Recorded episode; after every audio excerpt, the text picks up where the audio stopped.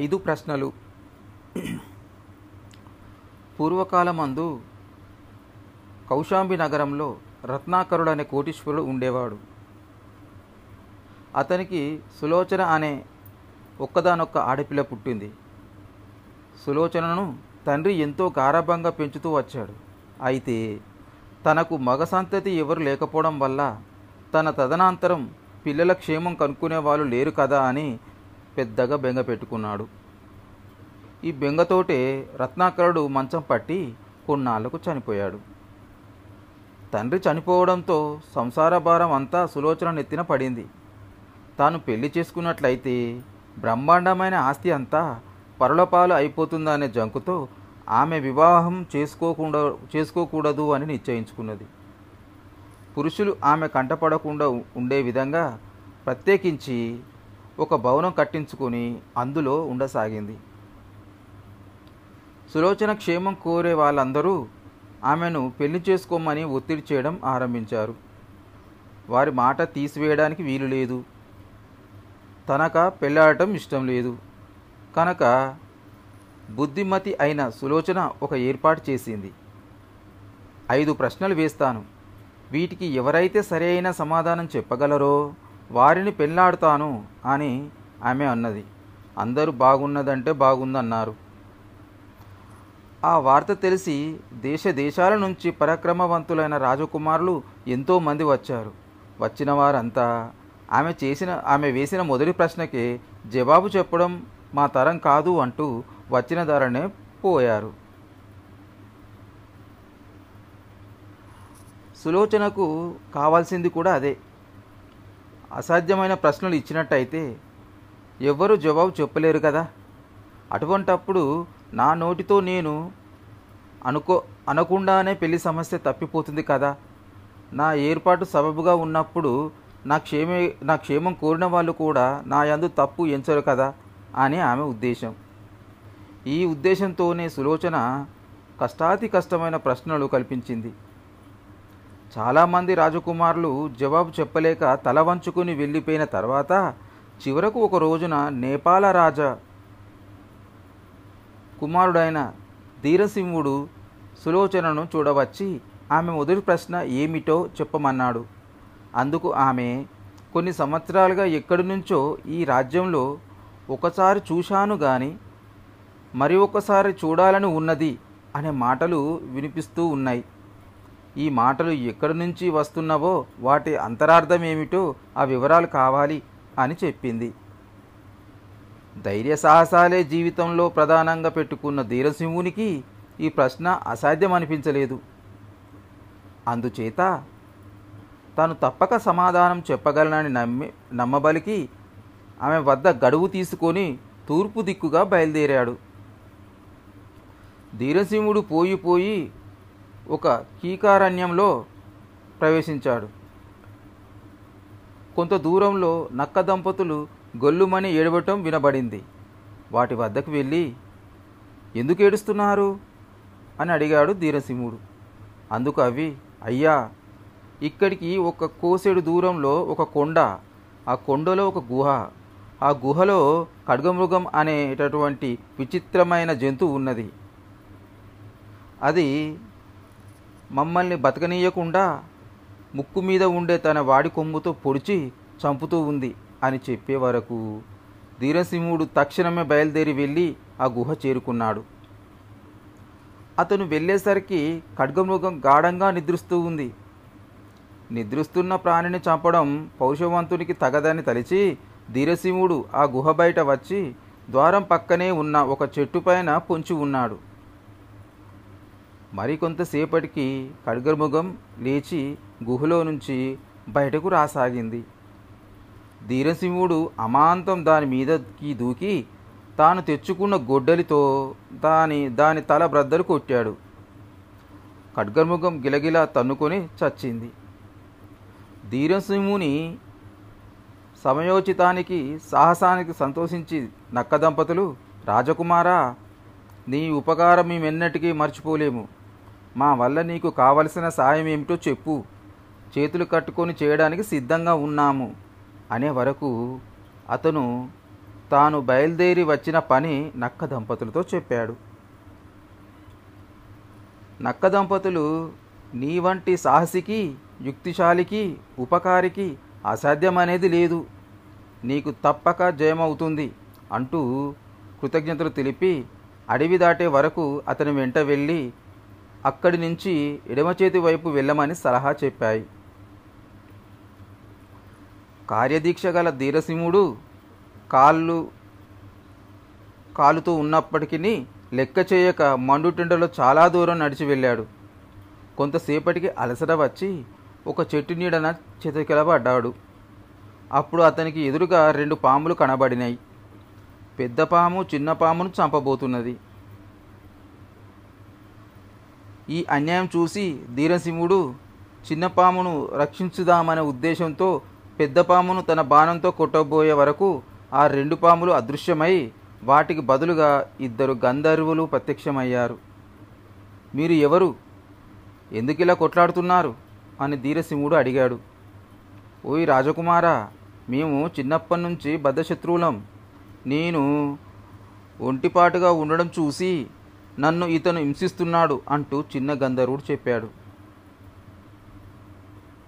అప్పుడు ధీరసింహుడు వారిద్దరికీ సద్దులు చెప్పి శుద్ధులు చెప్పి రాజు కుదిర్చే వరకు వారు అమితంగా రా- అమితంగా సంతోషించి రాజకుమార ఇన్నేళ్ళ బట్టి మా మధ్య మధ్యన ఉంటున్న వైరం పోగొట్టినందుకు మీకు ఎంతైనా కృతజ్ఞులం.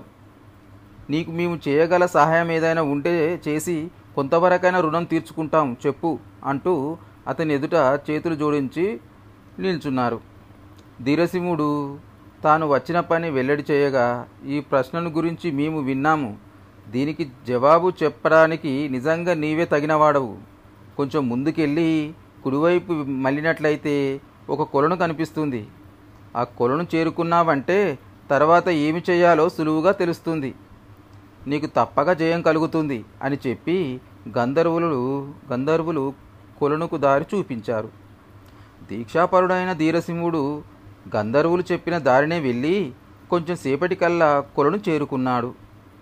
విశ్రాంతి కొరకు అతను గట్టు మీద కూర్చునేసరికి కొలను లోపల నుంచి అపురూప సుందరమైన ఒక నాగకన్య వచ్చి ధీరసింహుని చేయి పట్టుకొని లోపలికి తీసుకుపోయింది. లోపల ఒక రమణీయమైన తోట ఉన్నది.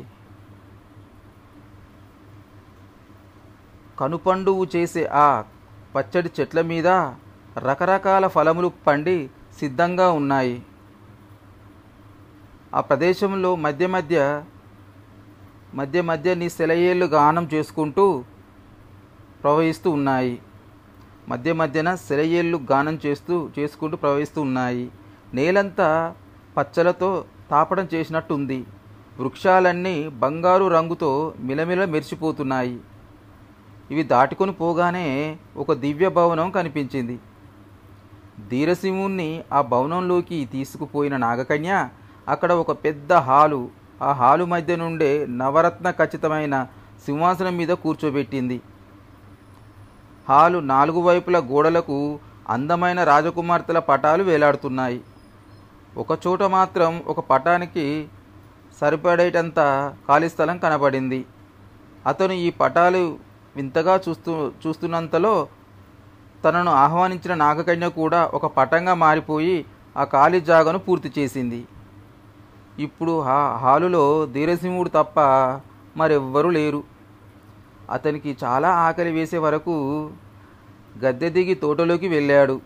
ఆ తోటలో ఎన్నో రకాల పండ్లు కోసుకొని తిన్న ఆకలి తీరలేదు. అక్కడి శిలయలలోని నీళ్ళు ఎన్ని తాగినా దాహం తీరలేదు. అప్పటికి చీకటి పడినందువల్ల అతను మళ్ళీ దివ్యభవనంలోకి వెళ్ళాడు. అతను వెళ్ళేసరికి దీపాలు వాటంతట అవే వెలిగినాయి గోడలను వేలాడుతూ ఉన్న పటాలన్నీ నిజమైన నిజమైన కన్యలుగా మారిపోయాయి. వారందరూ ధీరసింహుని చుట్టూ చేరి గానం చేస్తూ నృత్యం చేయసాగారు. ఆ రాత్రల్లా వారు నృత్యం చేశారు. తెల్లవారేసరికల్లా ఆ కన్య ఆ కన్యలందరూ మళ్ళీ పటాలలో బొమ్మలుగా మారిపోయి గోడలకు వేలాడసాగారు. అటు తర్వాత అక్కడనే ఉన్న గోడ కన్నంలో నుంచి చీమల బారు పాకుతూ బయటకు రావడం కనపడింది. ధీరసింహునికి అతను కన్నం దగ్గరికి వెళ్ళి గోడను తట్టే వరకు అక్కడ బోలుగా ధ్వనించింది. ఆ గోడను కత్తితో పొడిచి బద్దలు కొట్టేసరికి ఒక అర అందులో ఒక పాత తాళం చెవి కనబడింది. దానితో భవనం భవనంలోని ప్రతి గది వరకు వెళ్ళి తెరవబోయాడు. కానీ ఇది ఏ గదికి పడలేదు. దానితో చివరి నుండి చిన్న గది మాత్రం తెరవగలిగాడు. అతను ఆ గదిలో ప్రవేశించి చూడగా అక్కడ ఒక ఇనుప పెట్టె మాత్రం ఉన్నది. ఆ పెట్టె తాళం చెవి ఎక్కడైనా దొరుకుతుందేమోనని అతను ఆ చోటంతా వెతికాడు. కానీ ఎక్కడా తాళం చెవి కనిపించపోయేసరికి ధీరసింహుడు నిరాశ చెంది మరలిపోతూ ఉండగా అతని కాలు నేల మీద ఉన్న ఒక మీట మీద పడింది. కాలు మీట మీద పడడంతోనే ఇనుప పెట్టె గభీమని తెరుచుకున్నది. ఇప్పుడు ధీరసింహుడు ఆ ఇనుప పెట్టెలో ఏమున్నదో అని చూశాడు. దాంట్లో ఒక రాగి రేకు తప్ప మరి ఏమీ లేదు. ఆ రాగి రేకు పైన ఇలా వ్రాసి ఉన్నది. ఇదంతా మాయా. ఎవడైతే ఈ తోట మధ్యనే ఉన్న బంగారు చెట్టును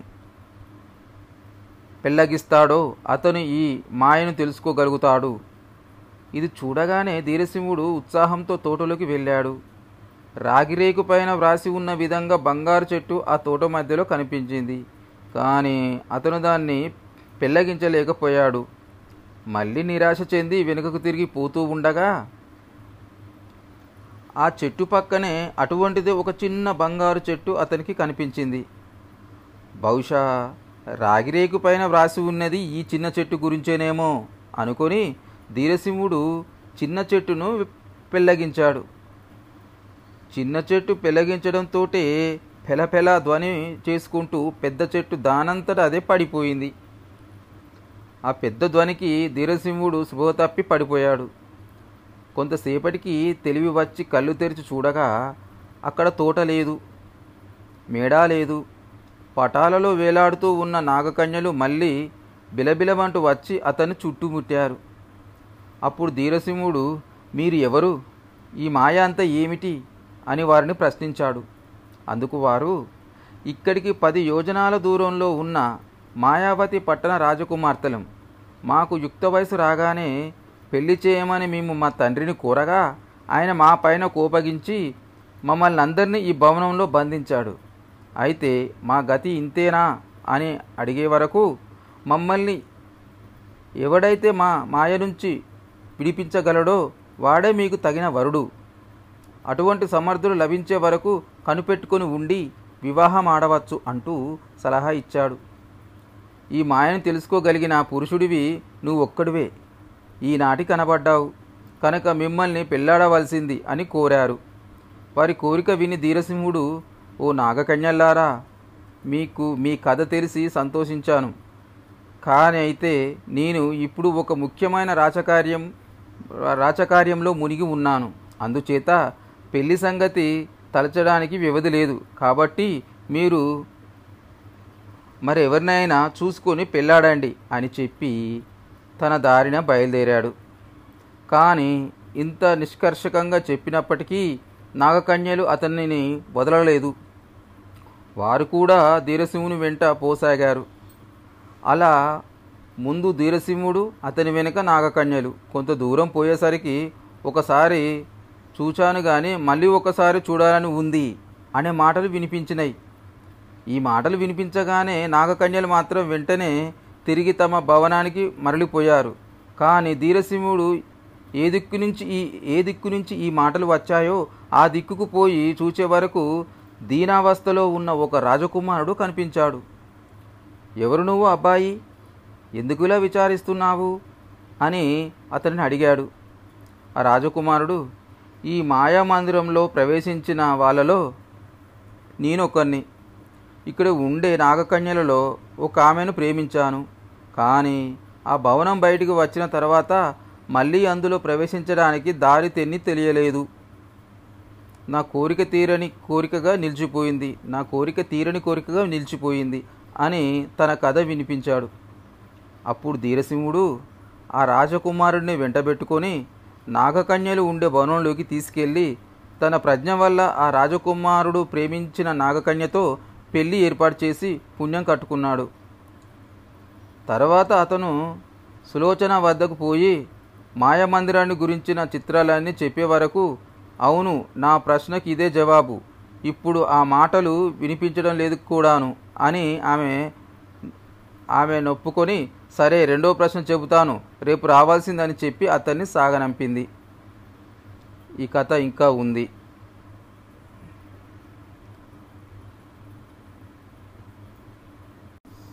ఐదు ప్రశ్నలు రెండవ భాగం. మరునాడు ధీరసింహుడు వెళ్ళగానే అతని కూర్చోబెట్టి సులోచన తన రెండవ ప్రశ్న చెప్పనారంభించింది. ఇక్కడికి పడమటి దిక్కున పది యోజనాల దూరంలో ఒక నది ప్రవహిస్తూ ఉన్నది. అది ఎల్లప్పుడూ రక్తం వలె ఎర్రగా ఉంటుంది. అది ఎక్కడ పుట్టిందో ఎర్రగా ఎందుకు ఉన్నదో ఆ వివరాలన్నీ కావాలి అని అనే వరకు ధీరసింహుడు మళ్ళీ గడువు తీసుకొని ఉత్సాహంతో బయలుదేరాడు. అతను చాలా దూరం నడిచి వెళ్ళగా రక్త నది కనిపించింది. ఆ నదిని చూసి అతనికి ఆశ్చర్యం వేసింది. నది గట్టునే ఎంత దూరం నడవగా నడవగా ఒక భయంకరమైన భయంకరమైన అరణ్యం తగిలింది.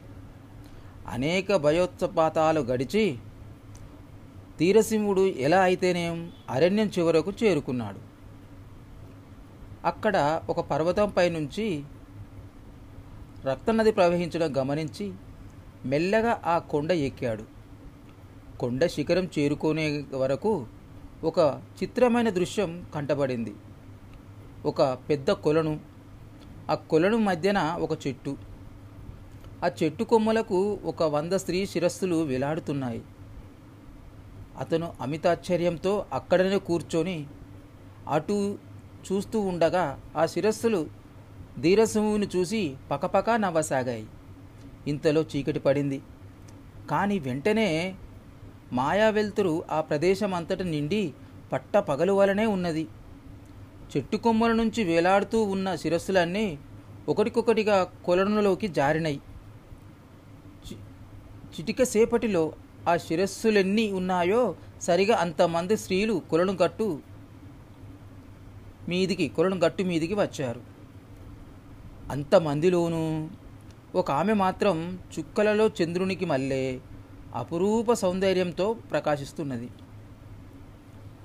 కొంచెం సేపట్లో కొలువు తీర్చి కూర్చొని ఉన్న ఆ స్త్రీలకు పరిచారికలు పంచభక్ష పరమన్నాములు పట్టుకు వచ్చి వడ్డించారు. ఆ స్త్రీలు ధీరసింహుణ్ణి తమ బంతికి పిలవగా అతను వెళ్ళాడు. అంటే బంతి అంటే కూర్చునే ప్రదేశం. అందరూ కలిసి ముచ్చట్లు చెప్పుకుంటూ సరదాగా భోజనాలు చేశారు. తర్వాత వారు ధీరసింహుని చుట్టూ ముగి తెల్లారిందాకా నృత్యాదులతో అతన్ని పరవశింపజేశారు. తెల్లవారేసరికల్లా ఆ కన్యలందరూ మళ్ళీ శిరస్సులుగా మారి ఎప్పుడు వాళ్ళే చెట్టు కొమ్మలకు వేలాడసాగారు. ఇంతగా తనను ఆదరించిన ఆ కన్యలు చెప్పకపోతారా అనే నమ్మకంతో ఈ రక్తనిధి ఏమిటి శిరస్సులు ఏమిటి అని అతడు వారిని ప్రశ్నించాడు. కాని వారు ఎన్నిసార్లు అడిగినా ఇదంతా మాయ అని మాత్రం చెప్పి ఊరుకునేవారు. చీకటి పడగానే ఆ శిరస్సులు కన్యలుగా మారడం ధీరసింహునికి విందు చేసి అతన్ని నృత్య గీతాలు గీతాదులతో తన్మయునుగా చేయడం తెల్లవారేసరికి కన్యలు మళ్ళీ శిరస్సులుగా మారిపోయి చెట్టు కొమ్మలకు వేలాడటం ఇలానే ప్రతిరోజు జరుగుతూ ఉన్నది. కానీ ధీరసింహుడు ఎంత ప్రాధేయపడినా వారు రహస్యం మాత్రం వెల్లడియడం వెల్లడి చేయలేదు. దీక్షాపరుడైన ధీరసింహుడు ఈ రహస్యం ఎలా తెలుసుకోగలమా అని తీవ్రంగా ఆలోచించుకుంటూ రాత్రి పగలు అనేక కొండలు దాటిపోతూ ఉండగా ఒక కొండ గుహలలో తపస్సులో ఉన్న ఋషివర్యుడు కనిపించాడు. తాను వచ్చిన పని ఈ మహానుభావుని వల్ల నెరవేరుతుందని ధీరసింహునికి మనస్సులో తట్టింది. మూడు రాత్రులు మూడు పగళ్ళు అతను అలానే కదలక కూర్చుండే వరకు నాలుగో రోజున ఋషి కళ్ళు తెరిచి ధీరసింహుని పలకరించాడు. ధీరసింహుడు తన వృత్తాంతం అంతా చెప్పేసరికి ఋషి అతనితో ఓయ్ ధీరసింహ నీకు కనబడిన స్త్రీలలో అందరికంటే అందమైన కన్య కమలాకరుడనే ఒక ఇంద్రజాలుకుని కూతురు. యుక్త వయసులో ఆమెకు ఆమె తనకు పెళ్ళి కావాలని కోరింది. కానీ తండ్రికి ఇష్టం లేక ఆమె పైన కోపించి ఈ మాయానంతటిని సృష్టించి చెలికత్తులతో సహా కూతురును బంధించి వేశాడు. ఈ మాయను ఎవరైనా ఛేదించి కమలాకరుణ్ణి చంపగలిగితే వాళ్ళకు ముక్తి ఉన్నది. లేకపోతే వారి గతి అంతే అని చెప్పాడు. ఇది విని ధీరసింహుడు మునీశ్వర తమ దయ ఉంటే నేను ఇంద్రజాలకును చంపివేసి ఆ స్త్రీలకు ముక్తి మార్గం చూపిస్తాను అనే వరకు ఋషి అబ్బాయి ఇందుకు నువ్వు తగినవాడివని నాకు ముందే తెలుసు. నేను చెప్పబోయే మంత్రాన్ని జపించినంత కాలం నీ మీద ఏ మాయలు పనిచేయవు. నీకు విజయపు నీకు విజయమవుతుంది. వెళ్ళు అంటూ ఒక రహస్య మంత్రాన్ని ఉపదేశించాడు. మునీశ్వరునికి భక్తితో నమస్కరించి ధీరసింహుడు రక్తనది ప్రవహించే పర్వతం వైపు పోసాగాడు. కమలాకరుడు సృష్టించిన సృష్టించిన ఆ పర్వతము మాయపర్వతమే. దాని మీద చెట్లు చెట్లు ఉన్న మా చు- చెట్లు అరవై రోజులు పచ్చగానే ఉంటాయి. పూల చెట్లు ఏటి ఏడాది పూస్తూనే ఉంటాయి. ధీరసింహుడు కొండ మీదకు పోయేసరికల్లా మాయ పులులు మాయసింహాలు గోన్రు గోండ్రు పెడుతూ వచ్చాయి. అతని పైన పడి మింగబోయినాయి ఈ మాయాపర్వతం మీద నించున్న ధీరసింహుని కాళ్ళు సుజంటు రాయికి వలె అంటుకుపోయి నేల నుంచి ఊడి రాలేదు.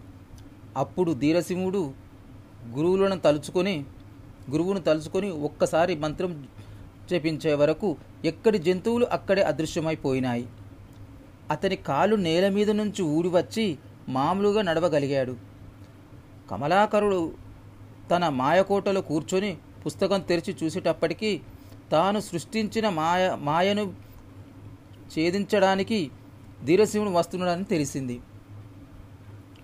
వెంటనే అతను సరిగా తన కుమార్తెను పోలిన ఒక మాయస్త్రీని సృష్టించి చెలికత్తెలతో సహా ధీరసింహుని వద్దకు పంపాడు. అక్కడ వాళ్ళు అనేక విధాల నాట్యం చేసే వరకు అతను ఇదేమిటి?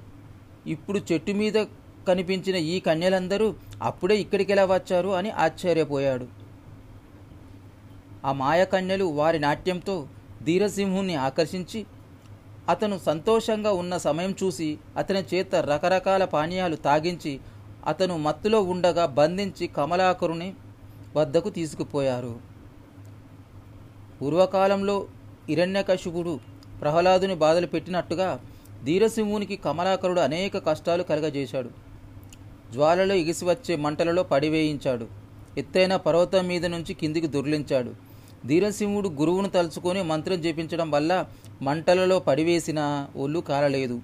కొండ మీద నుంచి దుర్లించినా కొంచెం కూడా దెబ్బ తాగలలేదు.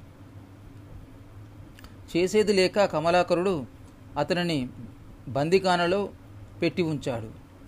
బుద్ధిశాలి అయిన ధీరసింహుడు సుధాకరుడనే కాపలావాణ్ణి వశపరుచుకొని ఓయ్ అబ్బాయి నన్ను చెర విడిపించినావంటే కమలాకరును సంవరించి నిన్ను అతని రాజ్యానికి పట్టం కడతాను అనే వరకు ధీరసింహుని ప్రజ్ఞ ఇదివరకే తెలుసుకొని ఉన్న సుధాకరుడు అతనిని ఖైదు నుంచి తప్పించేశాడు. తెల్లవారేసరికి ధీరసింహుడు జైలులో నుంచి తప్పించి తప్పిపోయిన వార్త ఊరంతా వ్యాపించి కమలాకరుని చెవిన పడింది. కమలాకరుని చెవిన పడింది. వెంటనే ఆయన పుస్తకం తెరిచి చూసి ముందు జరగబోయేదంతా తెలుసుకొని ధీరసింహుని పట్టి తీసుకురమ్మని ఆజ్ఞాపించాడు. ఈ సంగతి తెలిసి సుధాకరుడు తక్షణమే పోయి ధీరసింహుణ్ణి శరణుజొచ్చాడు ధీరసింహుడు అతనితో నీకు వచ్చిన భయమేం లేదు అని ధైర్యం చెప్పి కమలాకరుణ్ణి నివాసంను నివాసంను గురించిన రహస్యాలు అడిగే వ- అడిగే వరకు అతను ఇలా చెప్పాడు. అంటే కమలాకరుని నివాస సంబంధించిన రహస్యాలు అడిగి అడిగాడు కమల ధీరసింహుడు. అప్పుడు అతను ఇలా చెప్పాడు. కమలాకరుడు నాస్తికుడు క్రూరుడు అసాధ్యుడు. అతను ఉండటానికి ఈ మాయ కూట మాత్రమే గాక ఈశ్వరుణ్ణి జయించడానికి ముప్పై వేల అడుగుల ఎత్తున ఒక మాయ ఆకాశం నిర్మించి అందులో సూర్యచంద్రుల్ని నవగ్రహాలను సృష్టించాడు. శత్రువుకు తన పై శత్రువు తన పైకి దాడి వచ్చినప్పుడు ఇంద్రజిత్తు మోస్తారుగా కోట వదిలి మాయా ఆకాశంలోకి పోయి దాగుంటాడు. కనుక అతన్ని జయించడం ఎవరి సాధ్యం కావడం లేదు అని ఇది విని ధీరసింహుడు సుధాకర దైవాన్ని నమ్మిన వాళ్ళకు అసాధ్యం అనేది లేదు. అతని కోటకు దారి చూపించు తర్వాత సంగతి చెప్తాను అంటూ సుధాకరుణ్ణి వెంటబెట్టుకొని అతను బయలుదేరాడు. దోవలో చిత్రమైన చెట్లు ఎన్నో కనిపించినాయి వాటిని గురించి ధీరసింహుడు అడిగే వరకు ఇవి నిజమైన చెట్లు కావు. కమలాకరుని మాయ వల్ల మనుషులే ఇలా మారిపోయారు అని సుధాకరుడు చెప్పాడు. గురువును తలుచుకొని ధీరసింహుడు ఒక్కసారి మంత్రం జపించగానే ఆ చెట్లన్నీ మళ్ళీ మనుషులుగా మారిపోయి ధీరసింహుని వెంట బయలుదేరారు. ధీరసింహుడు తన మీదికి వస్తున్నాడని తెలుసుకొని కమలాకరుడు యుద్ధం చేయడానికి సిద్ధపడి అప్పటికప్పుడు కొత్త కొత్త మాయలు ప్రారంభించాడు. అతని మాయలకు భూమి కంపించసాగింది. కటిక చీకటి అలుముకున్నది. అంజుచే అందుచేత ధీరసింహుని వెంటనున్న పరివారమంతా భయపడి కేకులు పెట్టారు. ధీరసింహుడు గురువును తలుచుకొని మంత్రం జపించే వరకు చీకటి వచ్చిపోయి మళ్ళీ వెలుగు వచ్చేది. భూమి కంపించడం మా మానివేసేది. కోపం కొద్ది కమలాకరుడు ఆగ్నేయాస్త్రం వేసి ఎగిసి వచ్చే మంటలను పంపించాడు. ధీరసింహుడు వారణాస్త్రం వారుణాస్త్రం ప్రయోగించి వర్షం కురిపించి ఆ మంటలను ఒక క్షణంలో చల్లార్చారు. అప్పుడు కమలాకరుడు ఒక పెద్ద మాయపర్వతాన్ని ధీరసింహుని మీదకు వదిలాడు. అది తనను తాకకముందే ధీరసింహుడు తీవ్ర తీవ్రంగా జప తీవ్రంగా జపించే వరకు మంత్రమహిమ వల్ల ఆ పర్వతం వెంటనే తిరిగిపోయి కమలాకరుణ్ణినే హతమార్చింది. కమలాకరుడు మాత్రం కాస్తంతలో చావు తప్పి బతికాడు. చివరకు కసికొద్ది కమలాకరుడు సర్పాలను వదిలిపెట్టాడు. ధీరసింహుడు గురువులను తలుచుకొని గాఢమైన గరుడాస్తం ప్రయోగించేవాడు ప్రయోగించే వరకు ఆ మాయ సర్పాలన్నీ ఎదురు తిరిగి కమలాకరుణ్ణి సైన్యాన్నే కాటువేయచుచ్చినాయి ఇక ధైర్యం చాలక కమలాకరుడు తన మంత్రశక్తి వల్ల అదృశ్యమైపోయాడు. ఇది చూసి మిగిలి ఉన్న సైన్యమంతా ధీరసింహుని పక్షం చేరిపోయింది. కమలాకరుడు తన మాయా ఆకాశంలో దాగి ఉండటాన్ని గ్రహించి ధీరసింహుడు దీక్షతో జపించే వరకు ఆ ప్రభావం వల్ల మాయా ఆకాశం పిలపిలమంటూ విరిగి ఒక్కసారిగా కూలిపోయింది. కమలాకరుడు కొద్ కొద్దో గొప్ప మిగిలిన అతని సైన్యం దాని కింద పడి చచ్చారు. ధీరసింహుడు అనుచరులతో పాటు ఆనందంగా కోటలో ప్రవేశించే వరకు అక్కడ ఎన్నో దివ్యమైన బంగారపు మేడలు అందమైన పూల తోటలు కనిపి కనపడ్డాయి. పోతే అక్కడ ఉండే బజార్లో దొరకని వస్తువులంటూ లేదు. అదేం చిత్రమో కానీ ఆ వస్తువులు అమ్మడానికి మనుషులెవరు కనిపించరు. ధీరశివుని అనుచరులకు ఆకలి దహించుకుపోవడం చేత కంటికి నిండుగా కనబడిన మిఠాయి దుకాణాల మీది వారు దుకాణాల మీదికి ఎగబడ్డారు. కానీ కొంచెం సేపటికి వాళ్ళందరూ గిరగిర ఒలి తిరిగి కింద పడిపోయారు. వీరి స్థితి చూసి ధీరసింహుడు ఓహో ఈ మిఠాయి తిన్నందువల్లే వీరు పడిపోయి ఉండాలి. ఇది బహుశా మాయా మిఠాయి కాబోలు. అని తలిచి దగ్గరనే ఉన్న ఒక కొలనులో నీళ్ళు తెచ్చి మంత్రించి ఆ మంత్రజాలం వారిపై చల్లే చల్లే వరకు అందరూ తెలివి వచ్చింది అందరికీ.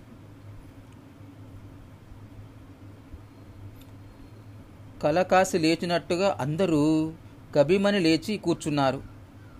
ధీరసింహుడు మంత్రజలం చల్లిన తర్వాత ఆ ప్రదేశమంతా పవిత్రమై కమలాకరుని మాయలు మచ్చుకైనా లేకుండా పోయాయి. ధీరసింహుడు వాగ్దానం ప్రకారం సుధాకరునికి పట్టం కట్టాడు. తర్వాత పర్వతం సమీపాన కులను వద్దకు వెళ్ళి ఆ కన్యల శిరస్సులు వేలాడుతున్న చెట్టుకు చేరుకున్నాడు. అక్కడ కూర్చొని కొంతసేపు మంత్రం జపించే వరకు సరోవరము లేదు వృక్షము లేదు కన్యలు మాత్రం ధీరసింహుని ముందు నిల్చుని ఉన్నారు. అతను కమలాకరుని కూతురుతో అమ్మాయి నీ తండ్రి చాలా దుర్మార్గుడు. నిన్నే కాకుండా నిరపరాధులైన ఎంతో మందిని అకారణంగా హింసించాడు. కనుక అతన్ని చంపవలసి వచ్చింది. నీ కష్టాలు గట్టెక్కినాయి నీ ఇష్టం వచ్చిన వారిని వివాహం చేసుకో అని సుఖంగా ఉండు అని చెప్పి వారిని అందరినీ కోటకు చేర్చాడు.